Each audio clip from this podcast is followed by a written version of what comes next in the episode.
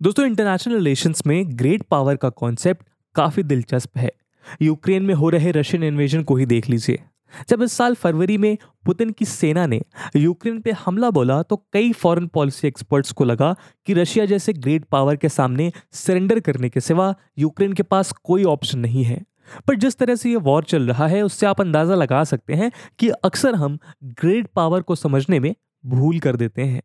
सबसे बड़ी प्रॉब्लम यह है कि जब बात ताकत की होती है तो मिलिट्री पावर पे फोकस ज़्यादा हो जाता है, जबकि इकोनॉमिक टेक्नोलॉजिकल सोशल और पॉलिटिकल स्ट्रक्चर्स उतने ही इंपॉर्टेंट हैं जितना कि डिफेंस वेपन सिस्टम और एक लार्ज आर्म्ड फोर्स के बावजूद रशिया को उसके गोल्स हासिल करने के लिए स्ट्रगल करना पड़ रहा है, जहाँ रशिया एयर ग्राउंड साइबर और मेरीटाइम ऑपरेशंस में उसके लॉजिस्टिक और लीडरशिप प्रॉब्लम की वजह से अफेक्टेड हो रहा है। वहीं वेस्टर्न एड के चलते यूक्रेन का रेजिस्टेंस मज़बूत होता जा रहा है। इसलिए मिलिट्री पावर किसी भी नेशन के ग्रेट पावर बनने के पीछे अकेला रीजन नहीं हो सकता। मिलिट्री पावर के अलावा इकोनॉमिक स्ट्रेंथ भी नेशनल पावर और इन्फ्लुएंस का एक इंपॉर्टेंट एलिमेंट रहा है। चाहे आर्म्स रेस हो या मिलिट्री स्ट्रैटेजी या दूसरे नेशनल सिक्योरिटी इश्यूज़ ये सारे इकोनॉमिक डेवलपमेंट से जुड़े हुए हैं। अब सवाल यह है कि इकोनॉमिक पावर और मिलिट्री पावर एक दूसरे से कैसे जुड़े हुए हैं? आज के वीडियो में हम इसी सवाल पर चर्चा करेंगे और ये भी जानने की कोशिश करेंगे कि इंडिया जैसे डेवलपिंग पावर को इन दोनों एलिमेंट्स को कंबाइन कर पा रहा है या फिर नहीं। आगे बढ़ने से पहले मैं आपको बता दूँ कि इस वीडियो की इंपॉर्टेंस यूपीएससी मेंस के पर्सपेक्टिव से काफ़ी ज़्यादा है। और इस टॉपिक से जुड़े हुए सवाल यूपीएससी जीएस टू के इंटरनेशनल रिलेशन सेक्शन में पूछे जा सकते हैं। इसके बारे में हम वीडियो के अंत में और भी बात करेंगे, पर फ़िलहाल के लिए अपने डिस्कशन को हम शुरू करते हैं। दोस्तों, ऐसा क्या है जो एक कंट्री को दूसरे से ज़्यादा पावरफुल बनाता है? इंटरनेशनल रिलेशंस के स्कॉलर्स के लिए ये एक बेहद इंपॉर्टेंट सवाल रहा है और एक मुश्किल सवाल भी। ऐसा इसीलिए क्योंकि पावर को एक्सपीरियंस करना आसान है मेजर करना नहीं। पावर इनविजिबल और कॉन्टेक्स्ट डिपेंडेंट होता है। इसलिए स्कॉलर्स यूजुअली पावर को रिसोर्सेज स्पेशली वेल्थ और मिलिट्री एसेट्स के टर्म्स पे मेजर करते हैं। लॉजिक ये है कि जिस कंट्री के पास ज़्यादा वेल्थ और मिलिट्री एसेट्स हैं, वो अपनी मनमानी ज़्यादा कर पाएगा। अब इंटरनेशनल रिलेशंस के स्कॉलर्स में ये डिबेट हमेशा से चलता आया है कि क्या ज़्यादा फंडामेंटल है मिलिट्री पावर या फिर इकोनॉमिक पावर आइए इन दोनों को समझते हैं।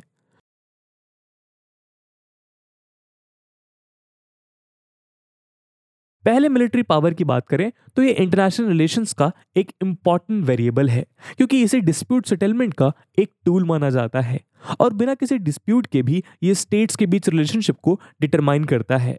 स्टडीज़ के मुताबिक मिलिट्री पावर कई इश्यूज़ को इन्फ्लुएंस करता आया है, जैसे international cooperation trade policy economic development और war in fact international relations theory का एक मेजर पार्ट इस डिबेट पे खड़ा है कि किस हद तक मिलिट्री पावर स्टेट बिहेवियर को अफेक्ट करता है?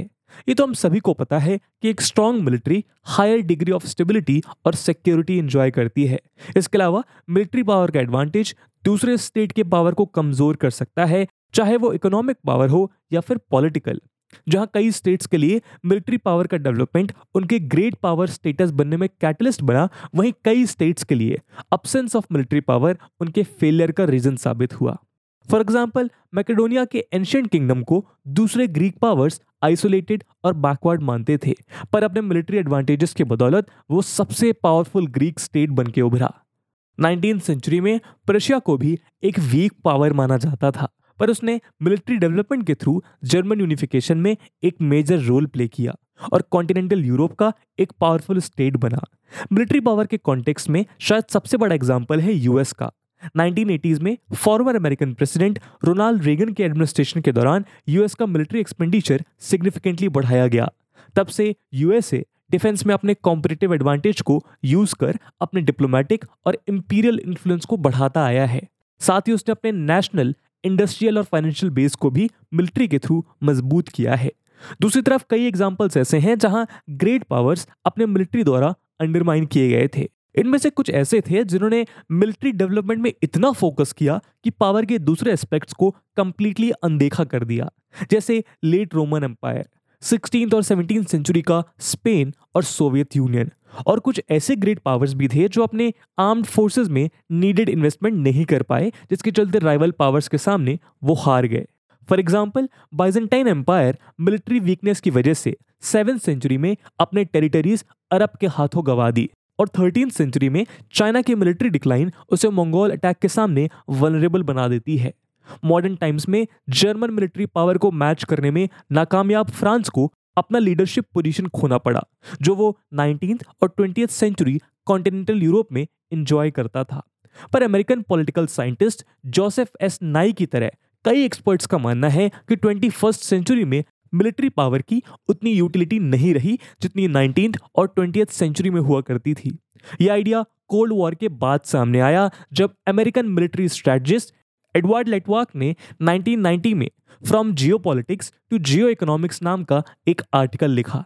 इस आर्टिकल में उन्होंने आर्ग्यू किया कि कोल्ड वॉर के खत्म होने के साथ मिलिट्री पावर का इंपॉर्टेंस भी घट गया है। और आने वाले समय में वर्ल्ड पॉलिटिक्स में सक्सेस के लिए इकोनॉमिक पावर सबसे अहम बन जाएगा। पर ऐसा क्यों?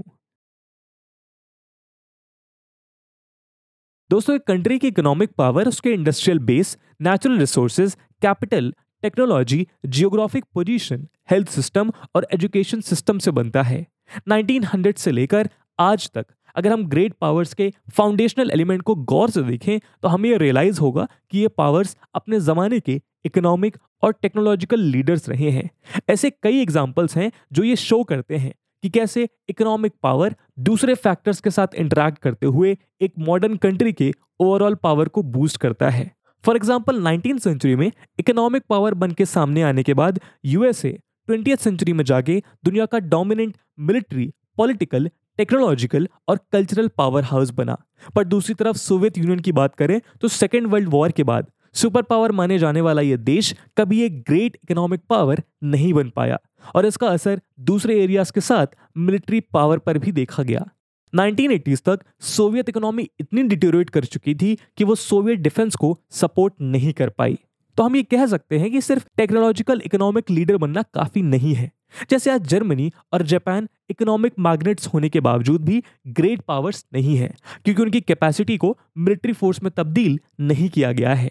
इनफैक्ट 2010 में प्रोफेसर माइकल बेकले ने एक पेपर लिखा। जिसमें मिलिट्री इफेक्टिवनेस और इकोनॉमिक डेवलपमेंट के रिलेशनशिप को एक्सप्लोर किया गया। उन्होंने अपनी स्टडी से ये कंक्लूड किया कि military effectiveness primarily economic development में डिपेंडेंट है और दूसरे पॉलिटिकल और सोशल फैक्टर्स का इफ़ेक्ट मार्जिनल है। उनका हाइपोथेसिस ये था कि economically developed states surplus wealth better technology base और एफिशिएंट प्रोडक्शन टेक्निक एंजॉय करते हैं। इसीलिए वो डिफेंस में लार्ज इन्वेस्टमेंट को सस्टेन कर सकते हैं बिना अपने इकोनॉमिक रिसोर्सेज को ड्रेन किए।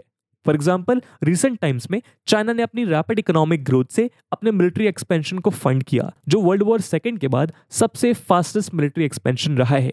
वहीं 2011 में अमेरिका के ज्वाइंट चीफ ऑफ़ स्टाफ के चेयरमैन एडमायरल माइक म्यूलन ने यह दावा किया कि अमेरिका का पब्लिक डेट उसके नेशनल सिक्योरिटी के लिए सिंगल बिगेस्ट थ्रेट है। तो इस तरह हम देख सकते हैं कि मिलिट्री पावर और इकोनॉमिक पावर एक दूसरे से काफ़ी इंटरकनेक्टेड है। बिना करेंसी के कोई भी नेशन उसके वॉरशिप्स और आर्मी को डेवलप नहीं कर सकता और आर्मी के बगैर वो अपने फाइनेंशियल स्टेटस को मज़बूत नहीं कर सकता। सुपर पावर बनने के लिए एक कंबाइंड पावर हासिल करना बहुत ज़रूरी है। इंडिया जैसे डेवलपिंग पावर के कॉन्टेक्स्ट में यह आइडिया काफ़ी रेलिवेंट है। दोस्तों, पिछले कुछ दशक में इंटरनेशनल स्फीयर में इंडिया अपने पोजीशन को स्ट्रांग करता आया है। चाइना का राइज और इंडिया का बदलता ग्लोबल इन्फ्लुएंस दो ऐसे मेजर फैक्टर्स रहे हैं जिसके चलते इकोनॉमिक पावर में यूरोप और नॉर्थ अमेरिका से एशिया की तरफ़ एक ग्लोबल शिफ्ट देखने को मिला है। इस ट्रेंड ने एशियन सेंचुरी के आइडिया को सामने लाया, जो ये कहता है कि आज एशिया के बिग पावर्स इंटरनेशनल अफेयर्स को डोमिनेट, डिक्टेट और डिफाइन करने की कैपेबिलिटी रखते हैं। कॉन्टेम्प्रेरी जियो में इंडिया के राइज के पीछे उसका इकोनॉमिक सक्सेस एक मेजर फैक्टर रहा है। 1990 से 6.5 percent per year average growth rate के साथ वो जापान, जर्मनी और रशिया जैसे मेजर इकोनॉमीज को ओवरटेक कर पाया है। 2021 में इंडिया की जीडीपी थ्री ट्रिलियन डॉलर से अधिक रही है और वो दुनिया की लार्जेस्ट इकोनॉमीज में से एक बना रहा। कुछ एस्टिमेट्स के अनुसार नेक्स्ट ट्वेंटी ईयर्स में इंडिया सेकेंड लार्जेस्ट इकोनॉमी भी बन सकता है। पर इस फास्ट ग्रोइंग इंडिया का एक्सटर्नल इन्वायरमेंट काफ़ी अनस्टेबल है। जहाँ एक तरफ़ है पाकिस्तान तो वहीं दूसरी तरफ़ है चाइना, जिसके साथ इंडिया का बॉर्डर डिस्प्यूट चलता आया है। इसके अलावा इंडिया कई रीजन्स में इंटरनल सिक्योरिटी थ्रेट्स फेस कर रहा है। इसलिए मिलिट्री एक्सपेंडिचर इंक्रीज करना हमारे लिए एक प्रायोरिटी बन गई है।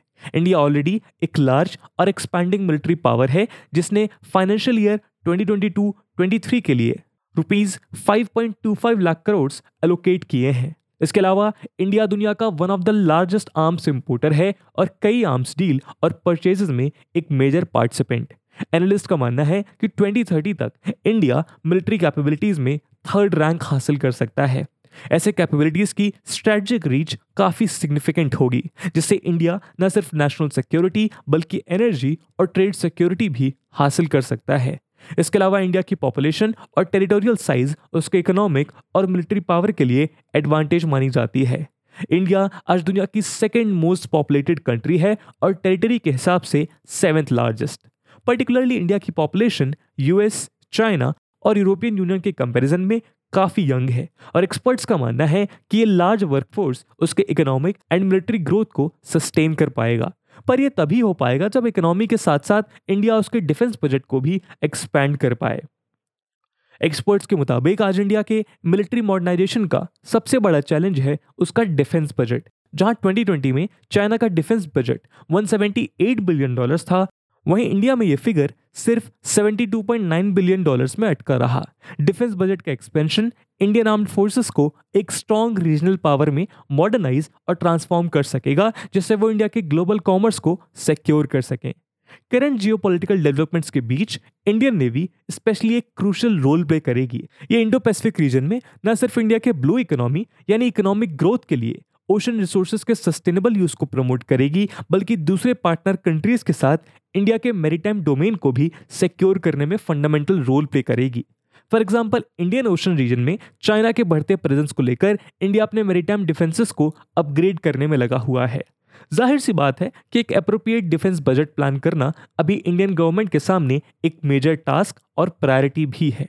ऐसा इसीलिए क्योंकि इकोनॉमिकली इंडिया अभी भी चाइना जैसा पावर नहीं बन पाया है, जिस पे दुनिया रिलाई करती हो। इकोनॉमिक एंड मिलिट्री फ्रंट पे इंडिया अपने स्ट्रेंथ को डिप्लोमेटिक इन्फ्लुएंस में बदलने की कोशिश में लगा हुआ है।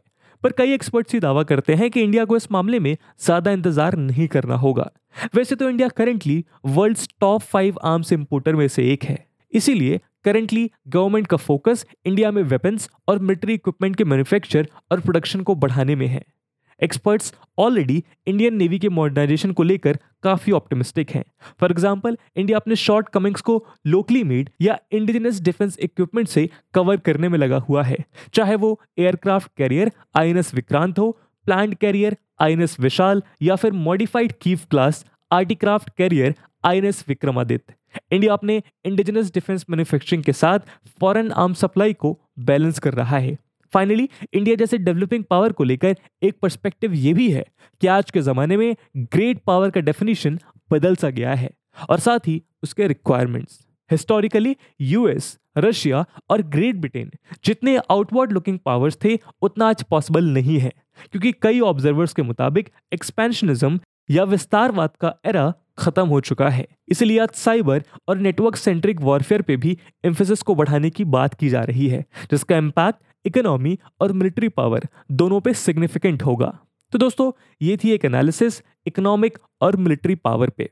अगर करंट कॉन्टेक्स्ट को देखा जाए तो किसी एक को चूज़ कर पाना काफ़ी मुश्किल है। और स्पेशली अगर आपकी सिचुएशन इंडिया जैसी हो, जिसके बॉर्डर्स हाईली अनस्टेबल हैं तो आप किसी एक को आसानी से चूज़ कर भी नहीं सकते।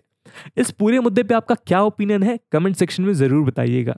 और जैसा कि वीडियो के पहले भाग में बताया कि इस वीडियो की इंपॉर्टेंस यूपीएससी मेंस के परस्पेक्टिव से काफ़ी ज़्यादा है तो उसी से जुड़ा हुआ एक सवाल हम आपके लिए छोड़कर जा रहे हैं, जिसको आपको कमेंट सेक्शन में आंसर करना है।